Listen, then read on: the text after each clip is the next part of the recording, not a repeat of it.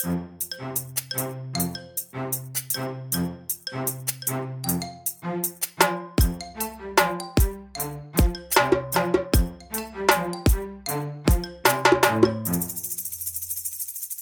warm welcome back to the Information Security Stack together with me, Daniel Gustafsson and Kim Hindart.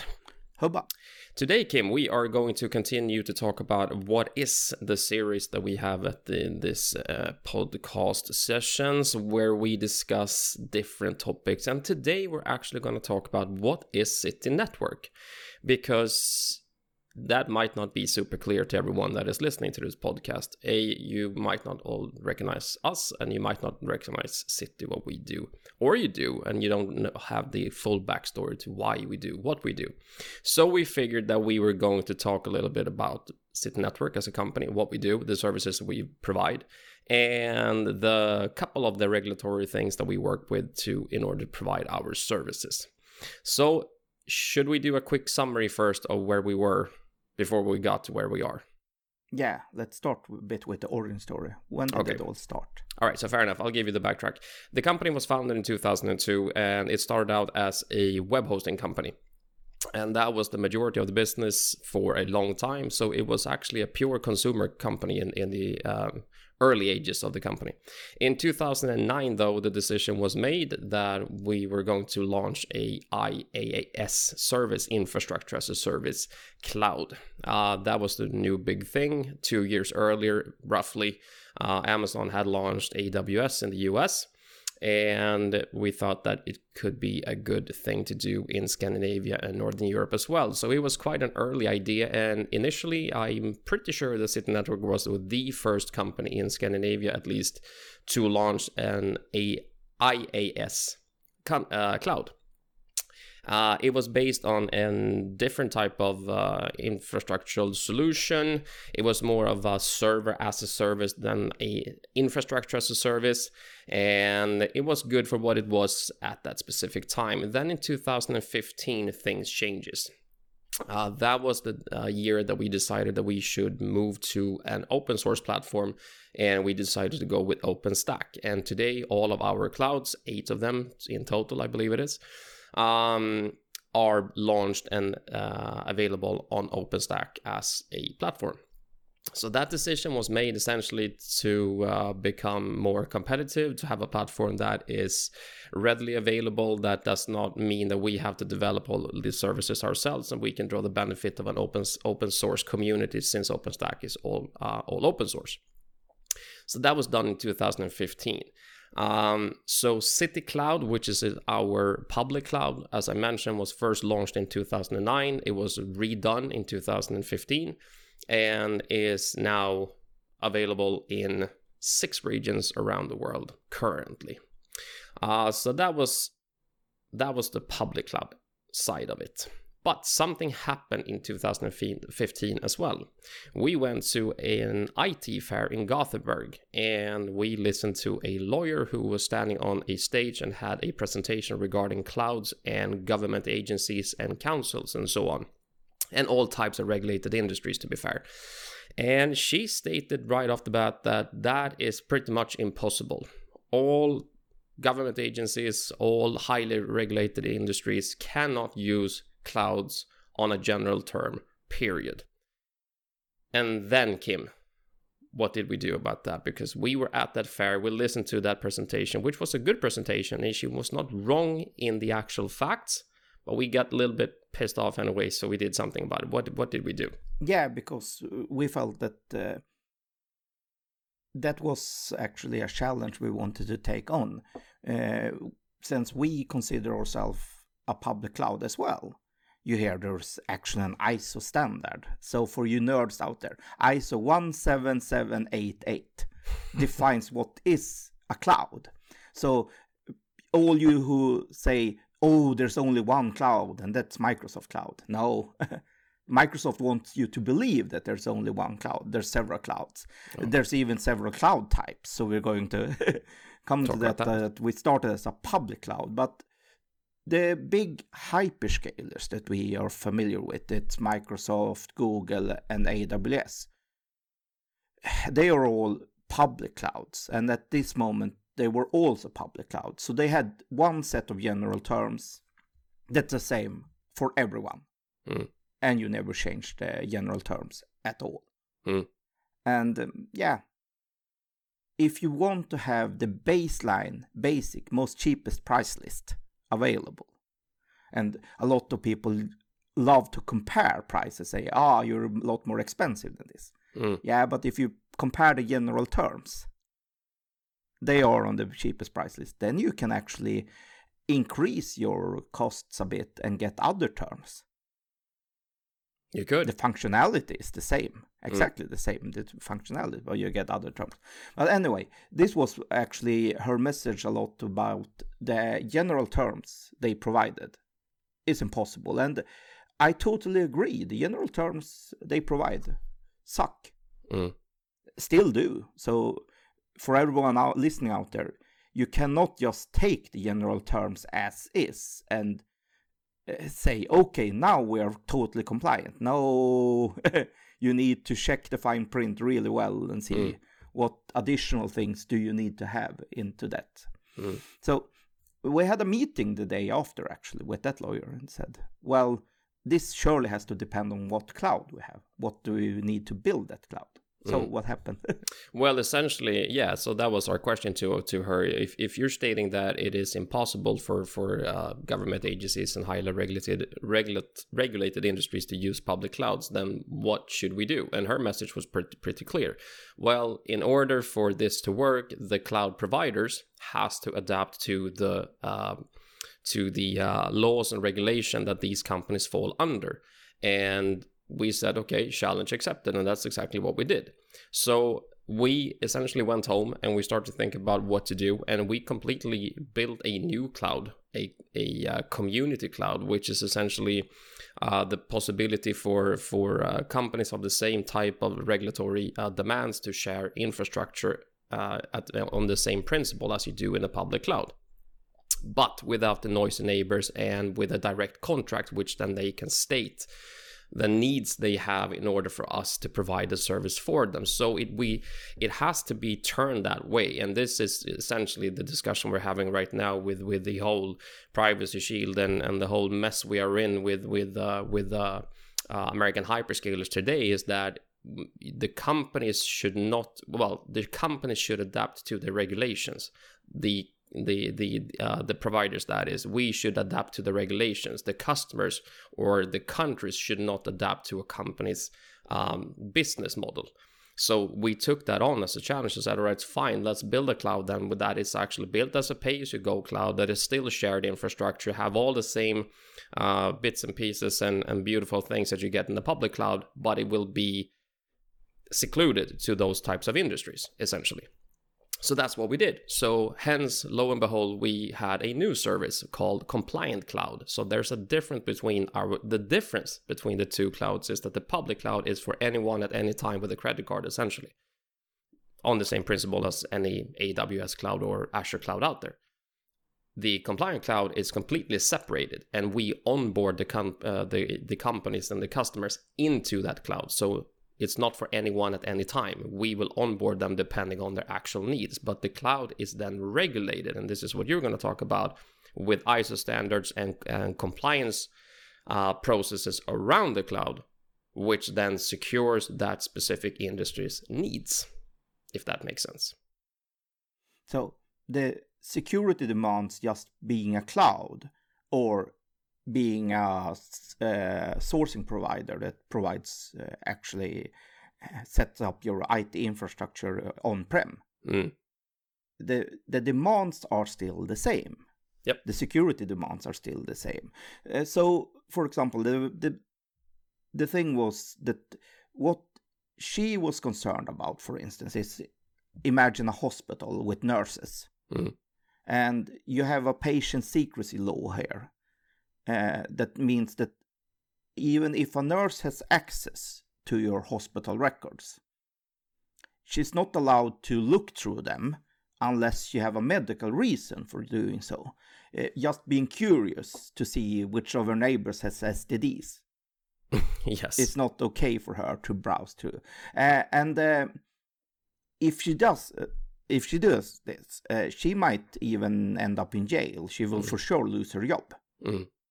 If I, as an IT consultant who have access to exactly the same information, hmm abuses my access and do this and browse through hospital records, if I'm a, a contracted sourcing partner, my personal thing would be that I would be yelled at by my company and they would be sued. Mm. But I, as a person, individual, would surely not eh, neither possibly lose my job and I would surely not face any type of prosecutions. Nope. This was actually updated in Sweden a bit because it makes perfectly no sense at all that there should be different penalties and punishments if you breach the same type of information, Hmm. depending on uh, if you're a nurse, medical practitioner, or if you're an IT service stuff. Yep. If you have access to the same information and can cause the same breach, yeah, the penalty should be the same. Mm. So uh, this was a discrepancy, uh, discrepancy, and of course, uh, if you then, as a organization in uh, a regulated organization, uh, pushes everything out into the cloud, you actually, in the normal general terms, lose all control of your data. Uh, you have no control over who's administrating that data, and this is the biggest thing. Uh, you still have to do background checks, security verifications of all the stuff that controls can control your data, and uh, this is hard with the big hyperscalers. We have a global administrative stuff. Mhm. So, and but that said, they have updated their terms a lot as well and adapted them. So they do provide special offerings to resolve a lot of this, but it's a total different price tag. Mm. For sure. And that's the same you will see even at us. We have different price tags for the compliant cloud part, for the city cloud part. So the public cloud has a different price tag. The interesting part is from a technology point, it's the exact same technology. Hmm. It's the exact same hardware and software that we provide it on, base it on. So Mm. technology wise, they will work just the same. Mhm. And if you use more of them, and uh, we have talked about this, we think all companies need hybrid clouds. Yes. They will need different types for different workloads. Yes. Your testing environment should be in the public cloud. Mm. If it works the same as the compliance part, you don't need all the certifications and regulations and part. No. So, what do we then mean with compliant? Yeah, Well, let's start with security and compliance. Is that the same thing? No, unfortunately not. Security and compliance. The compliance is, of course, intended in many ways to be secure. That's the idea why they set these re- regulations.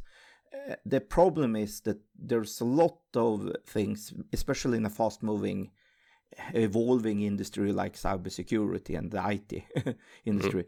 Uh, there's a lot of things that are secure but not compliant. And there's a lot of things that are compliant and not secure. Yep.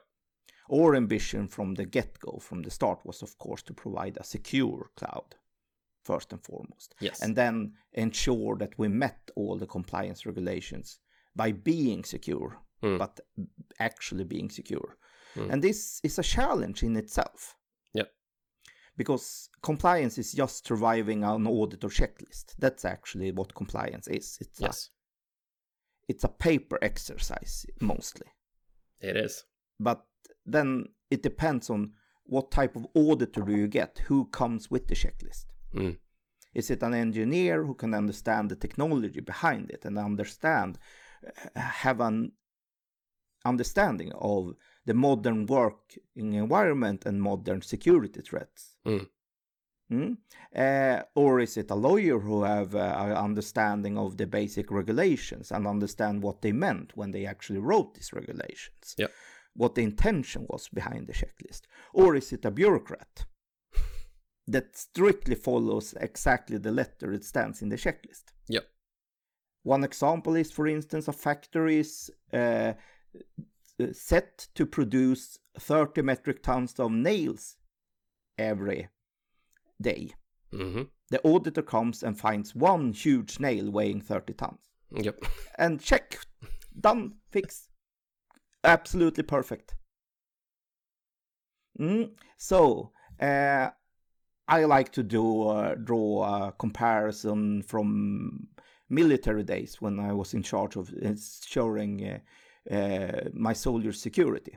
hmm An auditor would come with his checklist and say, "You should have steel-plated armor weighing at least 30 kilograms, and you should have double horses for each soldier." Mm. Now people might think, check, what are you talking about? Yeah, because this protects from crossbow bolts and uh, uh, arrows from Bows and arrows, essentially. uh, yeah, from exactly. bows and arrows. Yes. Yeah, exactly. So we're talking Yeah. we're talking medieval times. Here. yeah, Yeah, exactly. And, and now people say, Jesus, this is unfair comparison. No, actually not. In the IT world, most checklists, compliant checklists, are medieval. yes. Consider medieval. yes. So I would then say, no, I provide body armor to my soldiers. They don't weigh anywhere near 30 kilograms because they're not made of steel. They're made of Kevlar and composite materials and can protect them from a rifle bullet. Yep. And I provide Humvees for them to drive in Mhm. that are armored and protected instead of horses. This would, of course, totally fail the checklist Mm. if the auditor just went strictly exactly on what was supposed to be checked. Uh, The, the sad part is that you can get brilliantly competent auditors in medieval world warfare. Mm. And they might even challenge as much as taking my body armor and shooting arrows through it. Yep. You know, the sad part with a body armor, modern body armor is that if they're built to stop a rifle bullet, it's highly likely that they would uh, not stop an arrow because it's different physics behind this. hmm But the same way a 30 kilogram steel plated armor would for sure not stop a rifle bullet. Mm. So here we end up in the problem. And then what would foreseeably be the most secure way of uh, mo- most probable best way from probability point to s- securing my troops? Yeah, I bet in the modern warfare scenario you would face a lot more rifle bullets than bows and arrows. Yeah, most probably yes. Mm. But this, but this is actually true, and we've been through this so many times that the auditor and and and the the if you if you ask yourself the question, okay, who's gonna show up to me? The answer is it depends. It it, it there, there's no there's no standards here in terms of who shows up. But the to your point, the compliance part is the checklist. You have to be able to cross off every every box on the checklist, and whatever that person sees he or she needs to understand in order for that compliance checklist to be fulfilled. And then it comes especially interesting when you're a cloud provider and they might, for instance, be expecting to see a static environment, mm. a static blueprint. Imagine that you do a building inspection of a newly built building. Mm, That's one thing. Uh, but we don't do that. We want to do a security compliance of mass producing cars. And you don't crash test every single car leaving the line. no. That wouldn't leave any whole cars to sell. So you have to select a few and crash test them. Yeah, exactly. So this is the tricky part, of course, Mm, uh, since you don't actually do it. So it's more of securing the production and explaining this is also a challenge. yes. But this is something that we do extra as the service we provide. Mm, So how do we do this? Yeah, we look at the Germans. yes. Why do we look at German? Because the Germans has Ordnung, and they are essential. I mean, here's here's the truth in terms of EU. Whatever the German says or does, pretty much will end up be European standards pretty soon. And the reason for it is because they're extremely good at it, and especially in terms of IT security, they are really good. They are they are very much in the forefront of setting up new regulations, setting up new protocols, being in the forefront of of uh, new services. So far, uh, do challenge us if you know anyone else, but we have only found one a new sort of cloud regulation that has been proposed lately, and that came from the Germans. It's called the C5, um, which is essentially a new standard for cloud services. So it's a modern checklist. Which so the, you know you you you essentially said we'll do what the Germans do, and that was our plan six years ago, and we're still sticking to that plan because it it has turned out to be very much true. Whatever the Germans does or do, the EU will pretty much follow suit within a year or two and then the rest of the EU has to tag along. So hence why we look at the Germans. And I know that if I'm if I provide something that's good enough to satisfy the Germans, mm. there's very little other nations within the EU that will challenge the Germans and say you're totally wrong. You. Yeah. Uh, and so the big thing with German with the German authorities is that they are actually advising as well. Yes. They're not just enforcing. Yep. They're actually telling you what you need to do as Mm. well in a sensible manner. Uh, the smaller countries within the EU, let's face it, it's a matter of competence and resources. Mm. And they usually only focus on enforcement because they don't have the resources No. to to do advisement No. that much. So uh, if you want advice, then it's a good thing to just follow the Germans and follow that. Mm. So we try and adapt to the German standards and German way of thinking. The Mm. Germans are very into ISO, Yes. ISO 27001 hmm as the standard because they want to follow global standards. The, the thing you have to understand with the ISO certificate is that the, even though a certificate means a third party has come and audited Yep. so Once a it's year. not just your mother that says you're great. it's someone independent that actually Yes. says you're great. exactly. That doesn't mean that much because you can set the standards of what you do yourself. hmm Uh, the ISO standard tells us pretty much what should we do hmm included, and that's very comprehensive. The thing is, how we do it is something you can adapt yourself. Where where do we get the thresholds and measurements on how we should do it? How much security should we have? How much physical protection should we have in our data centers? Yeah, that comes from the German authorities. Yep. So it's a combination. Putting it into a certification and then putting it in what's called a statement of applicability. Mhm. That's where we state how we do the protection. Yep. And exactly what levels are we meeting requirements. And that is something we need to adapt Mhm. to the modern requirements from the German authorities. Yep. Uh, For instance, for banks, finance, insurance companies, Yes. healthcare agencies, government agencies, you have a set of basic requirements that you want to meet. And they have also a minimum level of how you should do things, not just Mm. what you should do, but No. also how you should do things. And these are the things we set up and meet. But this, of course, takes a bigger overhead on the Mm. infrastructure, on Oh, the sure. services we provide. So that's, yeah. And that's why what comes with an extra price. Yeah. So Uh, the whole, but but uh, just to explain that as well in terms of the ISO certificates. Now you can have multiple certificates. We have one ISO 27001 certificate for our public cloud, and we have one different one, a separate one for our compliant cloud, and they are different in the term in this in the way they're set up. Just to your point, to meet the different needs that we have in the different services. So just having a certificate is not doesn't mean that they look the same. It's the statement of applicability that's the interesting part. Yes. So we have different statement of applicabilities. That's because we have different levels of Mm. security assurance. Yeah. Different secu- levels of the security controls. Uh, imagine you can compare it to you need to have a lock on your door. Yeah, what type of lock? There's a lot of different ones. Mm. Uh, is it uh, is it good enough just I have a uh, single locking pin that I can push back and forth? Well, That's it's- also a lock on the door. A, it's a lock. a lock. Uh, yeah. So, yeah.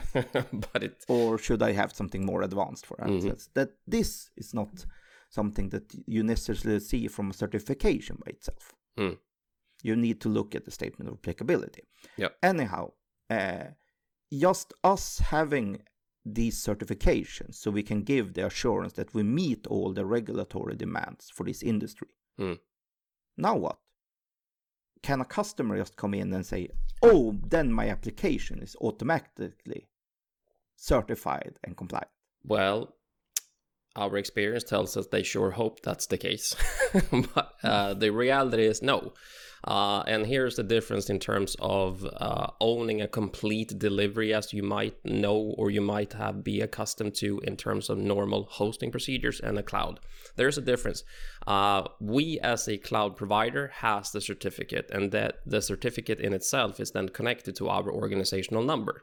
So it's our certificate in order for our customers to have a 27001 certificate as well, they actually need to get one themselves so the chain is complete. The fact that we and Amazon and most provi- providers has these certificates is just a security blanket for the customers to know at least the infrastructure we're using are certified according to these standards. So uh, just because you add your application into our cloud does not automatically mean that you have a 27001 certificate or any of other uh, other of the uh, any of the other standards that the certificates that we have. But it does secure your infrastructure infrastructure and give you peace of mind that the, the provider that you use have the certificate. So you as a customer actually has to go through your own certification process in order to make that chain complete. So that's it, that if you build a car with certified components, it's a lot easier mm. than having uncertified components. Yes. That doesn't still mean that the car, to the end product itself, mm. is certified. You need to do that as well. I usually compare this with uh, electrical power installations. Mm. Uh, not anyone is allowed to mount wall sockets however they want. You're not really allowed to draw your own power lines inside your own house. Have you heard? Well, I know this is a shock for someone, but uh, at least in Sweden we have regulations that needs you be need to be a certified electrician. Yes. in or in in order to get your insurance paid if the house burns down. Yes, exactly. Yeah. You can you can do it but don't go to your insurance company and then and then moan and complain that you have, that you're, you're you have no house anymore because it burned down. Yeah. Uh, no, you actually have to be a certified electrician to do jobs in terms of in in a house or whatever it might be. And then you need to have certified products. There's a lot of great ISO standards on how you build electrical components that mm. are certified that meet the security standards. Yep. So you need to both be a certified installation technician, yes, absolutely. technician, and mm-hmm. you need to have certified products. Or cloud is more the certified products. We have mm. already certified the products for you, so you don't need to recertify them yourself. No. But then, and... yeah, you still need to be certify your installation, otherwise, yes, the chain won't be complete. And the whole thing with the certification is that it is audited each year. And that's true, actually true for an electrician as well, that each year you actually renew your certificate that you are competent enough to do the job. I'm, i can just give you a, an example. I'm actually an electrician in at heart. That, that was my, my, my baseline, but that's well over 20 years ago. I'm no longer certified electrician, so I can't go into a house and say, you know what, over 20 years ago I was, so I'm well well competent enough and certified to do this. No, that's not going to be the case. So that's the whole beauty of it, and the same goes with ISO certificates and everything else. It's re-audited each year, so you get. You get a seal of approval each year that you actually have an infrastructure that is competent enough to fulfill the demands.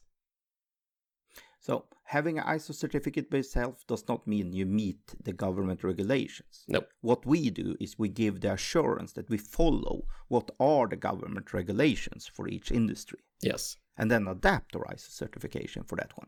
The mm. ISO certification itself is a good seal of approval for customers to understand, yeah, okay, we meet uh, this and we have them checked so we have a stamp of approval when mm. we do this. It's like having uh, yeah, certified components, CE marked electrical components. Yeah. It's a lot easier then to build something on top of that. Exactly. So that's the whole idea. Hmm? So that's how we do it essentially, and that's that's the foundation of City Network. So the two services we have, public cloud and the compliant cloud, uh, which are different, but the same technology, but they are different in terms of compliance regulations. And we even offer private clouds for we those do, who want. For it. sure. So so we can offer all the cloud types, and as well as in a hybrid scenario. So mm-hmm. and what's a hybrid scenario then? Meaning you can use different cloud types for different services, but you're still the same customer. So have you heard? That's, yeah, and we like actually we actually promote that idea also, mm. which might yeah. be different to compared to others. Um, but still, that's that's the foundation of us, and that's the that's the genesis of where uh, every everything started and why we're doing what we're doing. We're going to continue to talk about this in in upcoming uh, episodes as well, uh, because we do believe there is a reason to explain this uh, not only to our listeners but our customers and actually people working with us as well it's uh, it's good to know why you do what you do, not just that you do.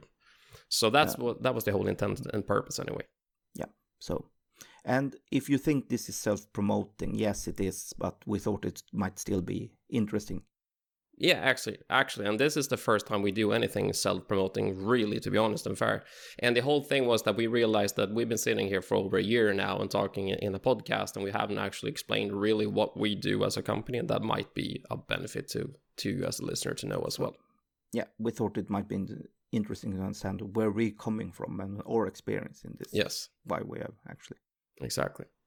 So, in upcoming episodes, we might uh, dig a little bit deeper in terms of our services and what we do as well with that. But if you want to join in, if you want to ask questions, if you want to participate in the podcast, do uh, go to our website, citynetwork.eu slash podcast, and you can find all information about how to contact us or how to get a hold of the episodes prior to this one. But for now, we hope you have a great upcoming weekend, and we'll talk to you next week. Hubba. Thank you.